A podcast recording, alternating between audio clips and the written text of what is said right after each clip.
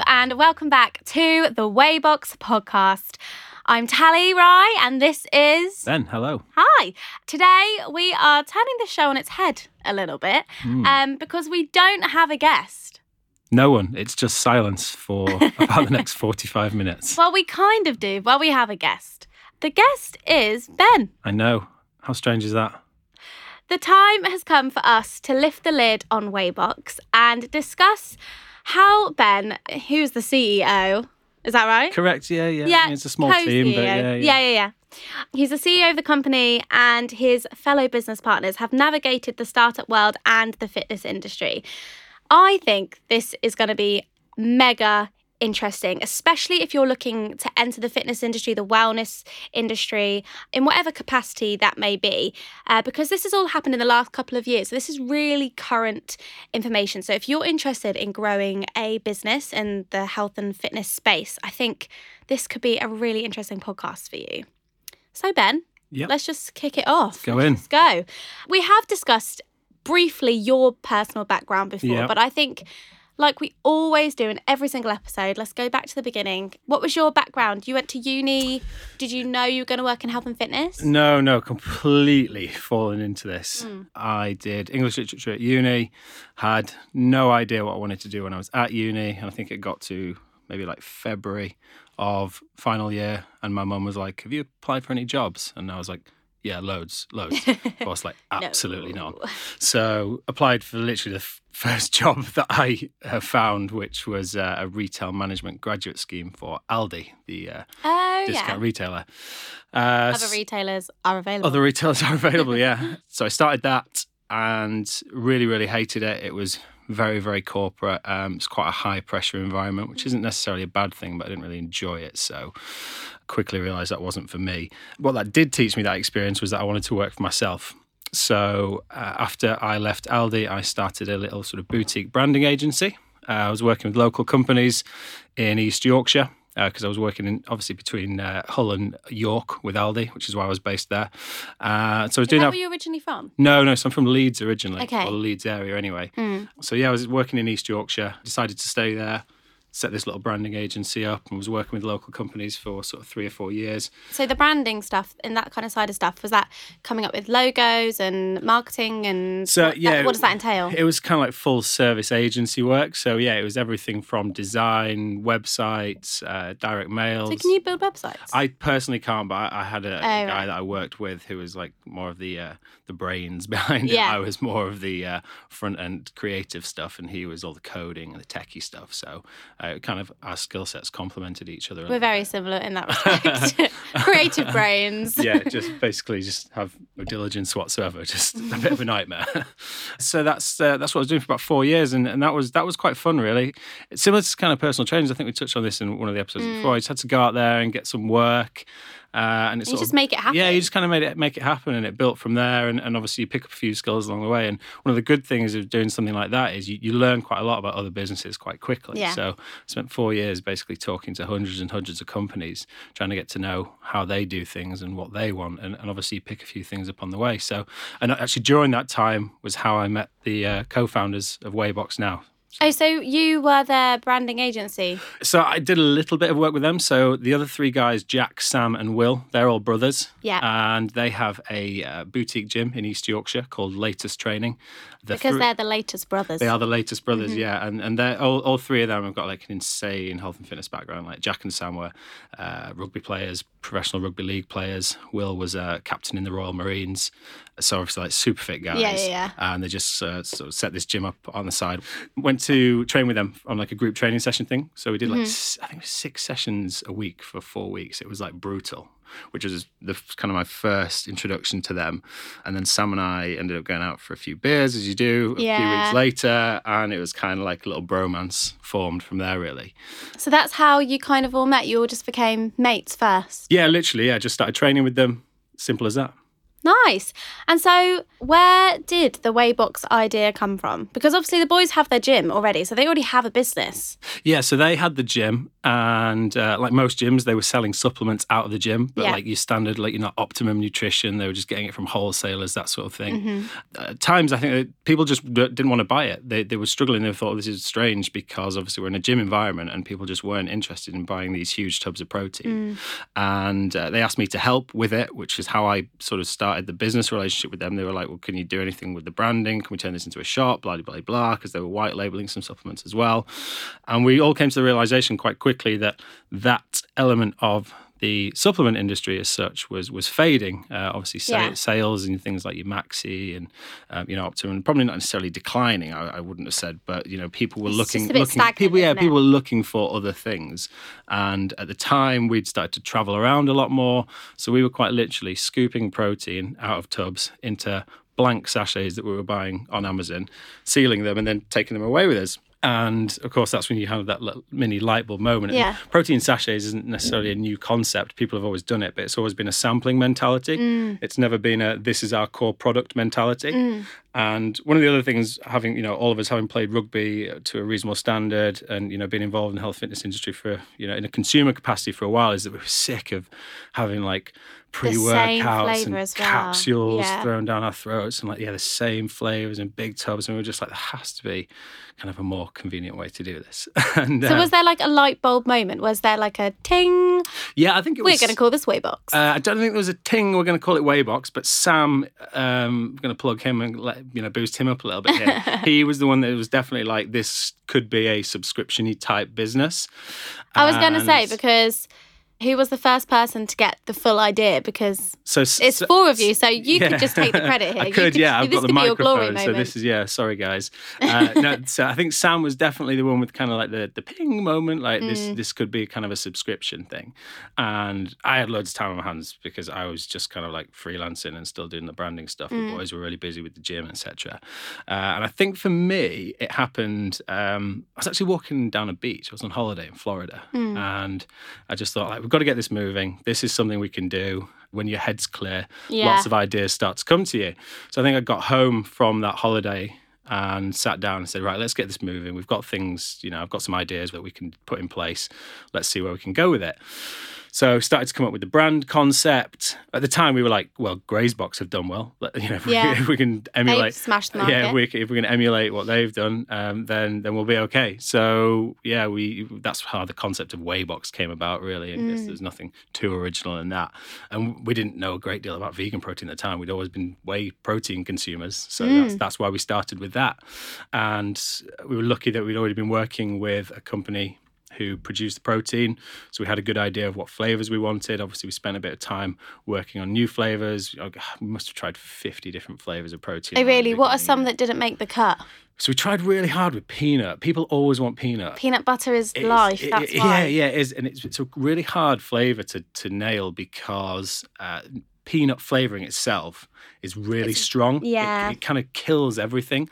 So if you're trying to do like a chocolate peanut butter or whatever other kind of combination, just the peanut always comes through really, really, really strong. Mm. And uh, obviously, there's, you know, four of us, we've all used a lot of protein. We kind of generally accepted that if we like it, some other people will yeah. as well, because we've used a lot of protein, a yeah, lot yeah, of really yeah. horrible tasting protein, which is why we ended up settling on the ten flavours that we launched with. So let's backtrack a little bit. How did you get that off the ground? Like, in terms of investment and, like, literally, right, we're registering this as a company yeah. and, you know, we're all in, we're all yeah. invested in this, yeah. we're all shareholders, whatever. Yeah.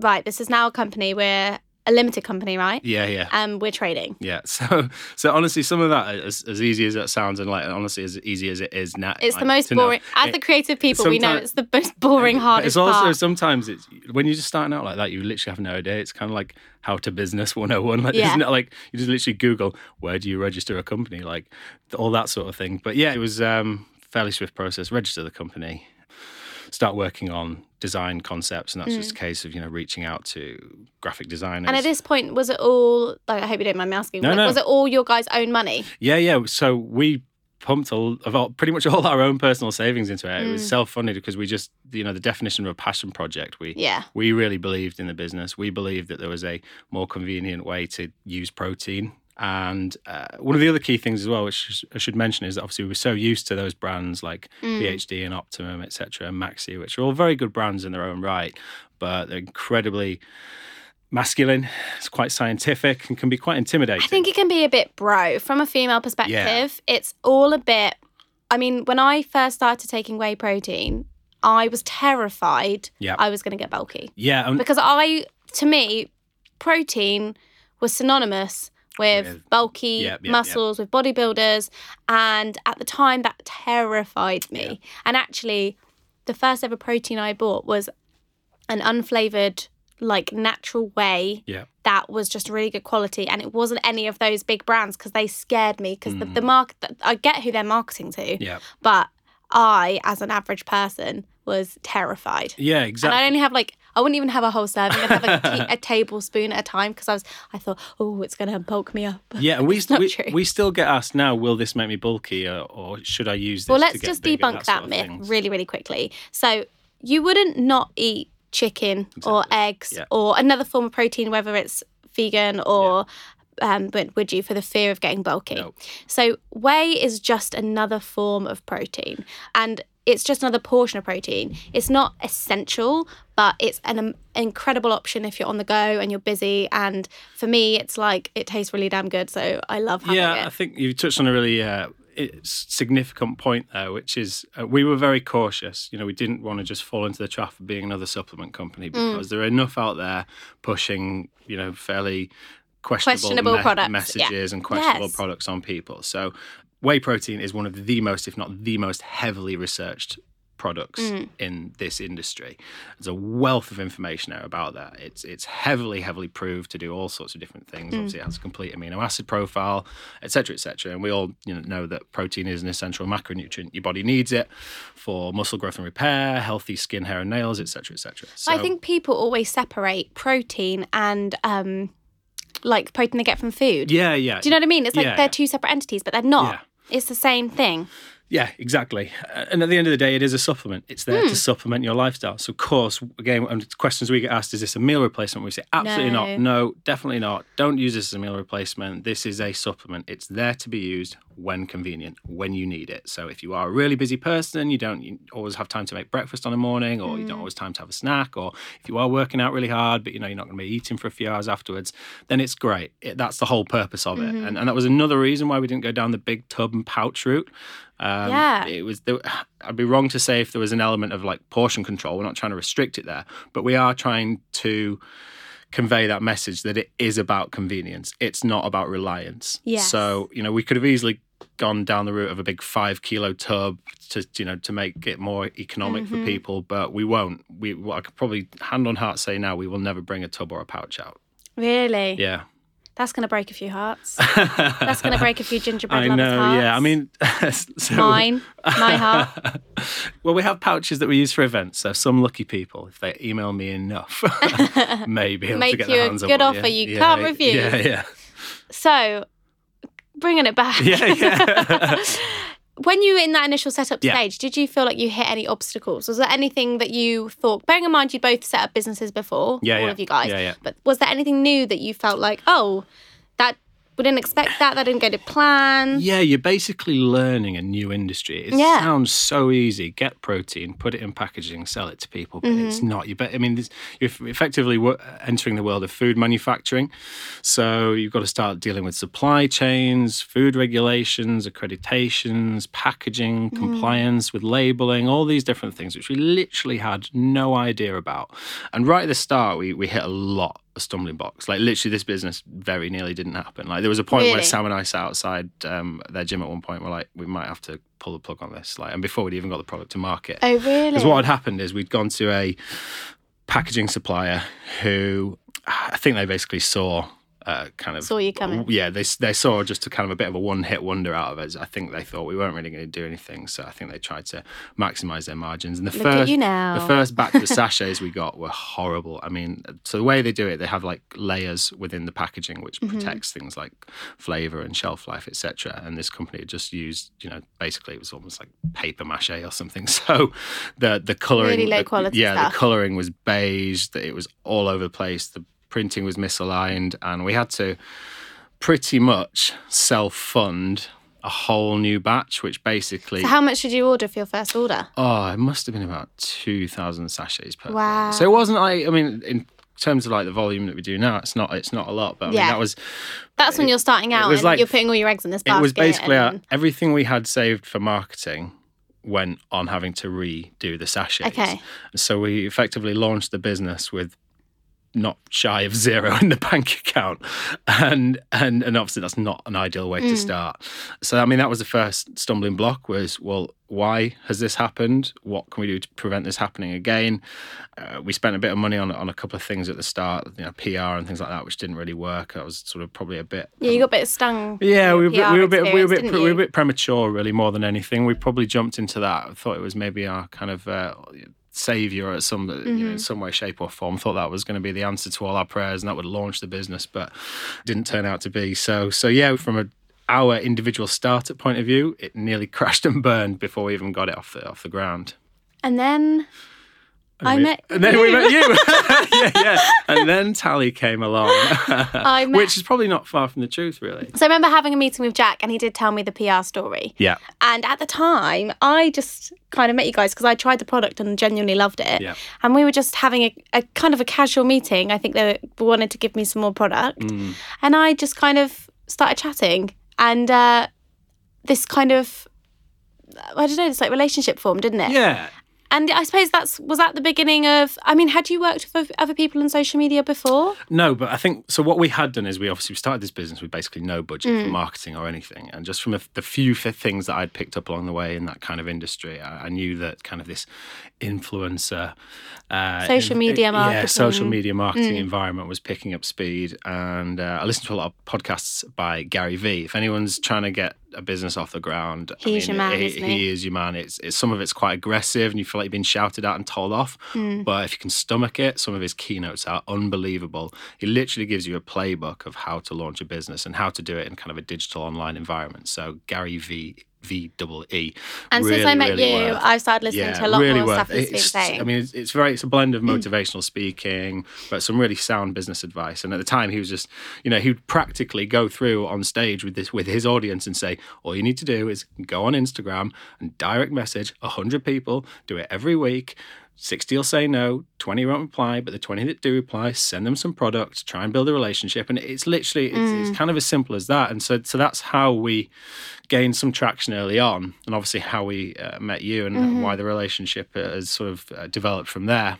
And uh, yeah, you'd been launched like six weeks at that point. Yeah, barely any time yeah. at all. Yeah. Baby. Um, yeah, literally, baby business. And that's how we picked up speed initially. How has social media played a massive role in the brand of Whey Box? Has it played a massive role? Yeah, enormous. We've we've barely done any form of marketing outside of social media. Uh, and we've not really done a huge amount of paid advertising. So obviously mm. Facebook is this enormous advertising platform. But yeah. We've not really done a huge amount on there, to be honest, either. We basically utilised Instagram and the organic power of Instagram mm. uh, and utilised the relationships with people like yourself. That obviously mm-hmm. you've got, you know, a massive audience, a very engaged audience, and, and we've kind of, our messages align in many ways. So, oh, that's, totally. so, that, so that's yeah. so that's why it's worked. So for us, yeah, social media, enormous. I think for any business, whether it's direct to consumer or a business to business, it's always going to play a role because you have such massive organic reach, and if you are able to put some budget behind it, then it has uh, really, really powerful uh, potential, and, and you can really get some strong results from it. Like, I mean, some of the businesses in, in our industry, the, the big, big players, mm. they're spending forty, fifty, sixty thousand pounds a month yeah. on Facebook advertising alone. Yeah. Uh, and that's just a few that I know of. I'm sure it goes up into the hundreds of thousands wow. in some cases as well. So, where would you recommend people spending their money in terms of advertising on Facebook? Is it pushing promoted posts? So Is I, it paying influencers? Is it creating content? I mean... I suppose this podcast yeah, is almost part yeah, of it, isn't it? Yeah, yeah. So I, I think there's there's a blend of everything. If you are starting a business, um, you try everything first, you know, at a low level. Um, obviously start with Instagram. You don't necessarily need to spend money on Instagram. I think reaching out to, to influencers mm. that who, who who you align with is the first way to go about it. Facebook, if you can afford a bit of budget, then then yeah, put some into that, uh, whether it's just simply boosting your posts or specific mm. promotions. Again, research it first is a great tool, Facebook Blueprint, where it takes you through all the different mechanics of how to use it, because otherwise it can be a bit of a minefield. And then, yeah, content creation. You know, I think yeah. this is a, I'm stealing it from Gary Vee here, like, creative is the variable. If you create good content, it will eventually reach people. If it's good content, people will want to see more of it. So you're always going to sort of build an audience and keep it engaged with that. And it's one of the reasons we started this podcast as well. Again, I didn't want to be just another kind of wanky protein brand pushing product down people's throats. You know, there's there's more to it than that. There is a higher purpose. There's more of a message. And uh, video content is great, but it's tough to consume sometimes. Images, you know. We said in the in the early podcast, didn't we? Like, this brand is all about convenience, yeah. and there's nothing more convenient than sticking a exactly, podcast exactly, on and yeah, going to work or getting in the car. Or yeah, I'd, lo- I'd, in fact, um, I'd love to know what people are doing while they're listening to this podcast. Okay, so right now, you're going to stop, you're going to press pause in one second, and you're going to leave a comment on the latest Whey Box post and tell us what you're doing whilst listening to this podcast. Keep it sensible, yeah. Yeah, yeah. okay. Your mind went there, mine didn't. I was thinking very... I was being very innocent there. Yeah. Okay, so you did actually start out as subscription boxes, yeah. like you said, and like basically people sign up online, gets delivered to their house, and they can choose the flavours they want and all that kind of stuff. But now you're getting stocked in retail places, aren't you? So this year you've launched in Tesco's, Asda, Boots, and Holland and Barrett. Anywhere Correct. else? Yeah, you nailed it. Yeah, yeah. Uh, we started was, again. Was that the plan? No, not all. The plan. The, the plan. I was going to say I didn't no, think that was a bit left field, wasn't it? Yeah, literally. Uh, we decided we thought we were going to stay online for the entire time. We were like, let's build this amazing subscription business, and we'll get if you get ten thousand subscribers paying X amount, yeah. then you know your business is worth this, and all that sort of thing, and just you know that nonsense about it. It never works out that mm. way. So. Yeah, there is a subscription element to the business still. People buy a lot more one-off boxes than they do subscribe. Obviously, it's lower commitment. I mean, you cancel at any time anyway. It's not like we lock people in. But yeah, quite quickly we were approached by a number of retailers, which is uh, largely, I think, down to the format and the branding. And the fact that it's a really... good product. Yeah, I mean, it tastes great. That's that is an important thing. And mm. whilst it's very subjective, you know, ninety-nine percent of the feedback we get is hugely positive. Oh, it's delicious. And, and even, even on the vegan protein, which we just launched, it's, you know, ninety-eight percent positive. Yeah, it's like you said, your marketing slogan is it's not the worst vegan pro- protein pro- you've ever tasted. Yeah. yeah. And it's true. It isn't. It is definitely very palatable. And so how have you found that experience going into retailers? Like, because that wasn't part of the original plan, has that mm. tested the business? Has that been a challenge? Massively. I think that's, it's been the making of the business without a doubt, because it changes the whole scope of what you're doing. The brand visibility is just enormous because of the number of retail points we're in across those customers, and we have other retail uh, launches planned for the next few months as mm. well. It kind of turns into a real business then. Yeah. Um, this wasn't your little... This is, I this mean, this is like the yeah. boys have got their gym and this is like, was their side hustle, and you're like, no, this is our fully yeah, fledged yeah. thing um, now. Exactly. And it really does turn it into kind of a real business, because you, you're dealing with like big... big businesses now, mm. so you can't deliver late, you can't, you know... Yeah, you have to be you, on it. You, you can't play by your rules, you have to largely mm. work to how those retailers want things done.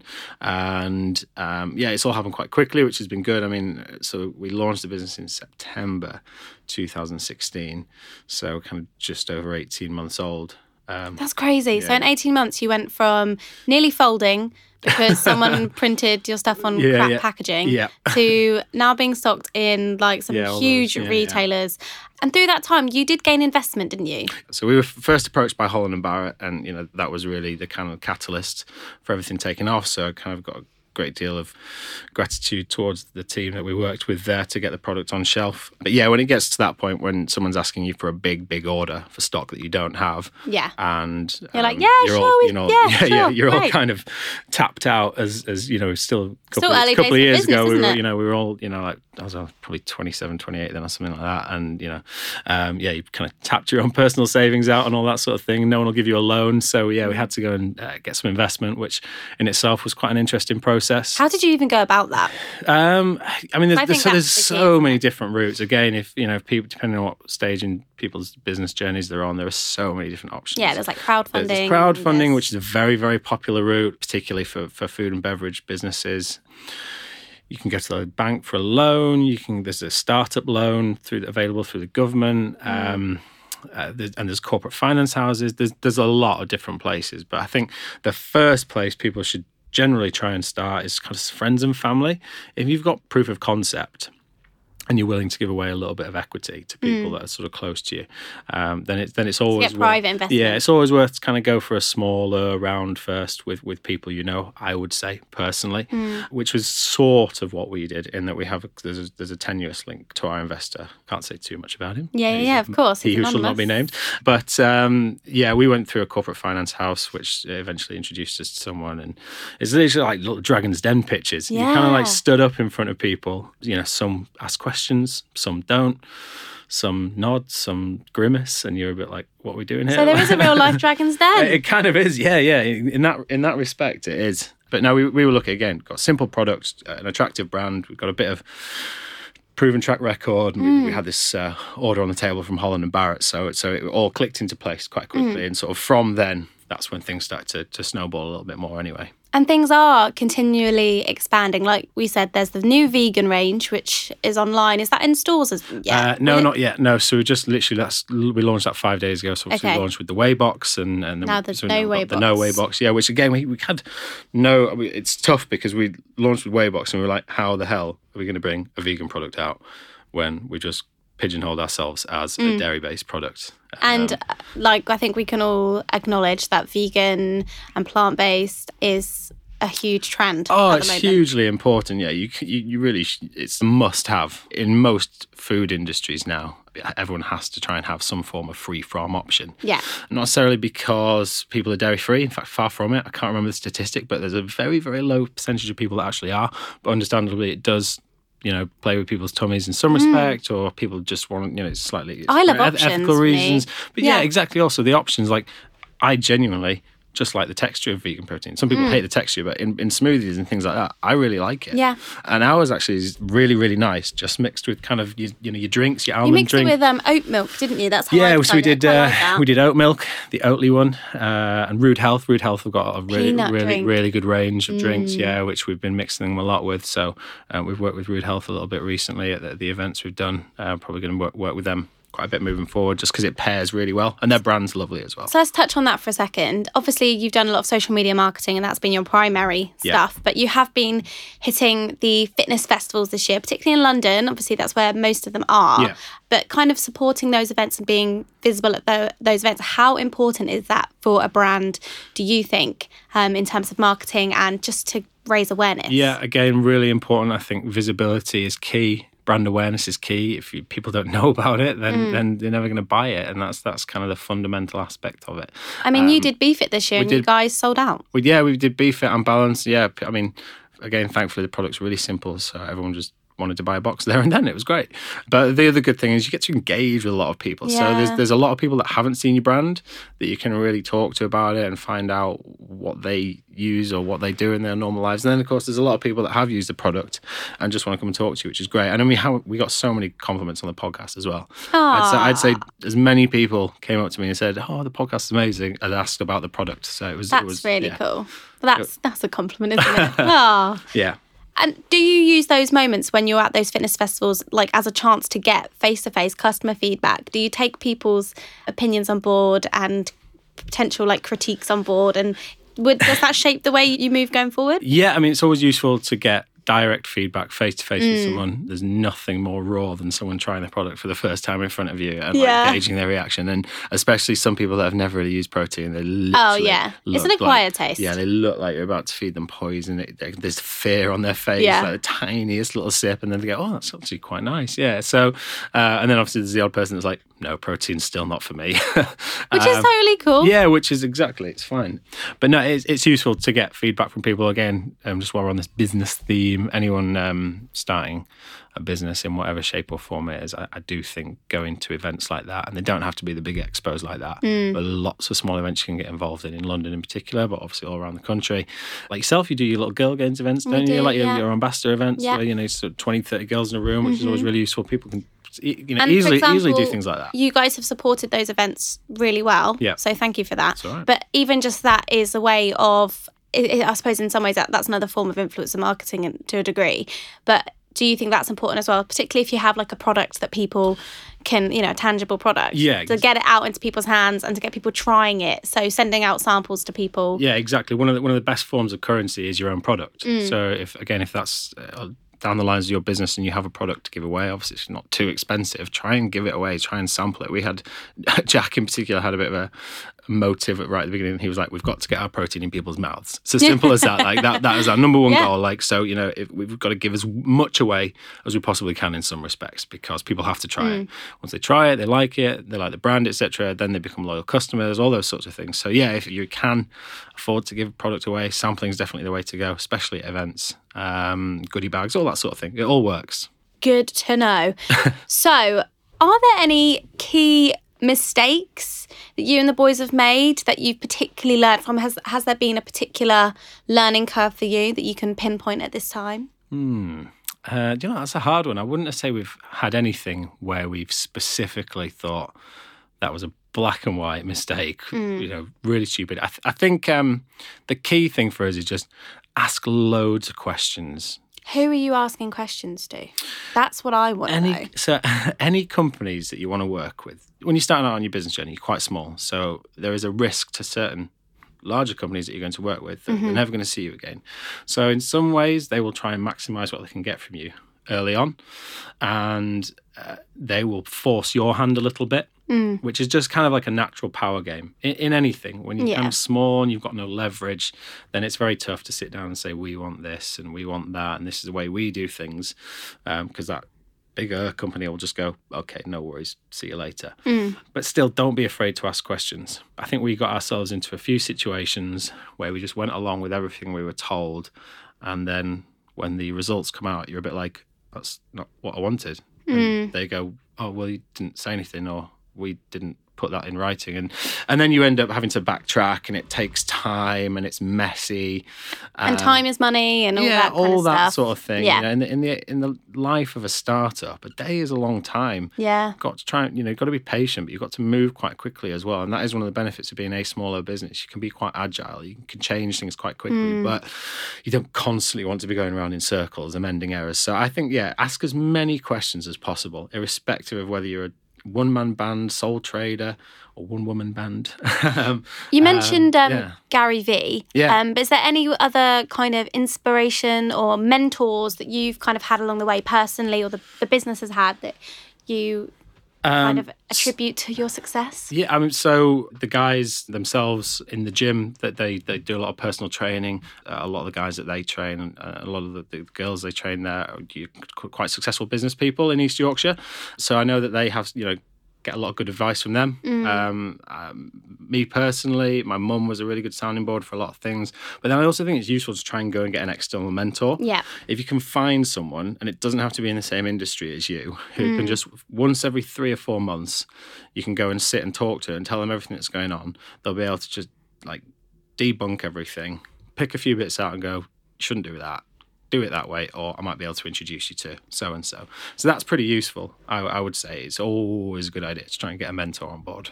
And what is the future for Whey Box? Do you know where you're heading? Uh, not really, no. No, it's got no idea. We just kind of run it day by day. I think... Um, There's no five-year big grand business plan? Uh, yeah, I mean, we have a business plan. But things crop up, such as the retail and bringing vegan protein to market. Do you think all of these have kind of evolved as the as the climate evolves, you evolve? Yeah, exactly, yeah. Firstly, you kind of run everything day by day. You know, you just got to mm. look at what you're doing in the next twenty-four hours and not worry too much about what you're doing in the next three to five years. But then it is always useful to have an end goal in sight, mm-hmm. because it informs the decisions that you make. And that can be with anything. That can be business, personal life, whatever. Yeah, totally. It's just always useful to have that kind of like, well, roughly if I can be here in three to five years, then I'll be happy. And then mm. when you're on your day-to-day path, you can say, is this decision mapping towards that goal? I can relate that, to that. That's probably the easiest Absolutely. way to do it, yeah. Yeah. Finally, do you have any tips? Anything else? Any pearls of wisdom you can leave us with, Ben? I think from a business perspective, specifically if we're talking about the health and fitness industry, there is never a better time than now. If you want to get started, mm. just get going with it. And it doesn't have to be, you know, full two feet in. If you want to become a personal trainer or you want to start a business or whatever, there are plenty of hours in the day. So even if you are still working for someone else and you're getting up at seven, going to work, getting home at five or six, you've still got two, three, four hours of decent time there to not be watching T V or generally messing around and to actually put, you know, effort into to what you do elsewhere and what your sort of higher purpose is. So I'd say, yeah, anyone that's looking to start a business, just get stuck in. I totally concur. And I would also add to that, if you find that you are lying awake at night with a passion inside of you, that means that you can't sleep because you have this idea, go and do it. Yeah. Because I think, you know, we've both been like that and you just have to go for it. Mm. And if the worst happens and it doesn't work out, it doesn't work out. No, you exactly. learn from that experience yeah, exactly. and you move on. So many entrepreneurs over time, they've all, I mean, Donald Trump is a fantastic example. I mean, he's president of the United States and he's gone bankrupt like four or five times, yeah. hasn't he, or something like that. So, I mean, anything is possible, exactly. quite literally. And on that note, we will leave it there. Ben, that has been fascinating. Very enjoyable. Um, and I hope you guys have enjoyed a slightly different topic today. We are hoping to come back soon with some more interviews. So please let us know which guests you want us to have on, who you want us to delve a little bit deeper into. And don't forget, please leave us a rating on iTunes. Leave us a little bit of feedback, a little bit of comment. I'm going to go for five stars and uh, that was brilliant. But you can say whatever you want, really. And we'll see you in the next one. Thanks, Ben. Thank you. Bye. Hey, everyone, it's Ben from Whey Box. Thank you for listening. As Tally says, if you would like to leave us a review, please do so on iTunes. And if there's anyone you'd like us to interview, please let us know on Instagram at Wheybox or at Tally Rye. Uh, we also have a special discount code for you to say thank you for listening.